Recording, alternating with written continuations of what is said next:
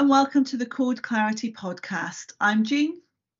And I'm Rena. And in today's podcast, we're talking about all things disease awareness. This is a subject that we get a lot of questions about. So, what we've decided to do is to pick um, the top four questions and address them. So, without further ado, question one, Jean, over to you. Can you tell us about a recent case ruling in this area?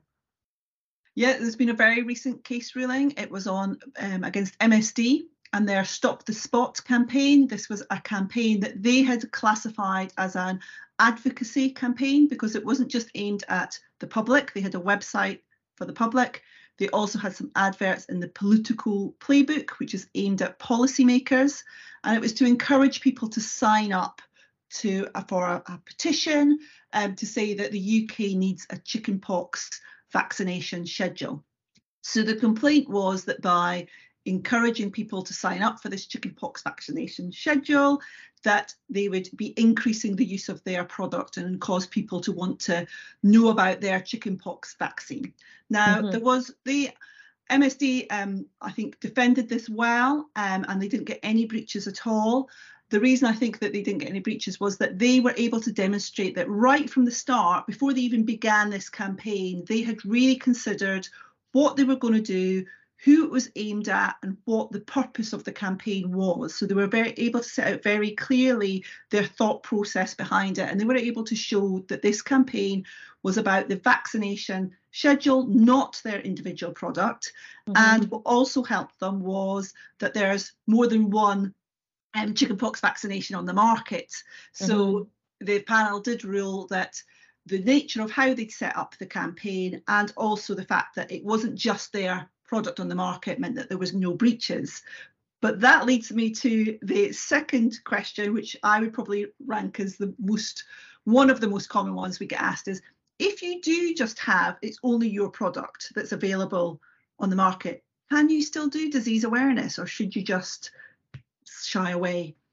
But you can see where this question comes from because if the MSD ruling is saying it's okay because there's lots on the market, then somebody could read that and go, oh, but if there's only one in the market, it can't be okay. When actually, disease awareness and its relationship to products, you know, I mean, the whole product question is completely irrelevant. Whether you've got one product or five products, licensed or pre licensed, it doesn't matter because disease awareness is about disease. So, an analogy I tend to use um, when we're training is to talk about a medicine, a prescription only medicine, which is licensed in something like heartburn.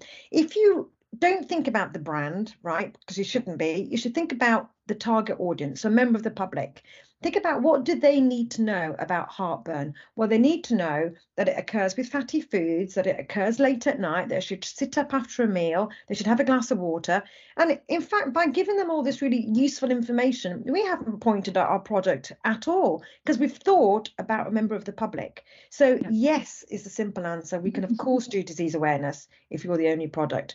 The third question is really um, one about language. So we hear a lot about campaigns that are disease awareness for HCPs. Can you comment on that, Jane? Yeah, so that's a no. Um, disease awareness is quite clearly it's stated in the ABPI code. Disease awareness is for the public.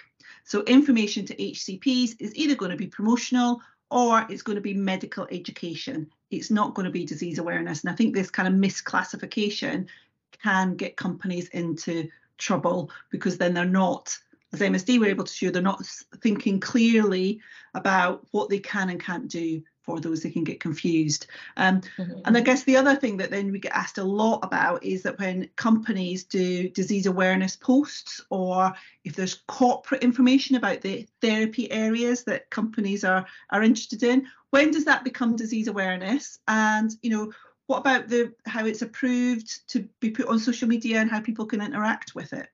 Mm, yeah, I think you're absolutely right. Categorization at the outset is really key, and it really plays out in in um, social media.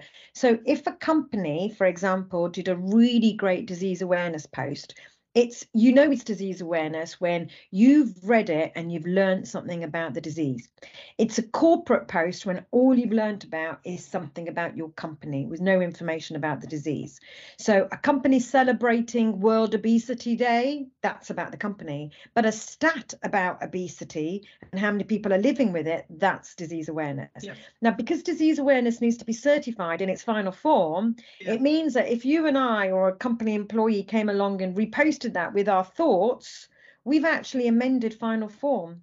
And that could then be a breach of the code. So it's really, if you think that's disease awareness and needs to be certified, either just repost it uh, and certainly don't add any of your own thoughts to it. Okay, brilliant. Thanks very much, Dean. I think we could probably talk um, a, a bit longer about disease awareness, but we'll save that for another podcast. Yes, part two. Thanks very much. Thank you. Bye. Bye. Thank you.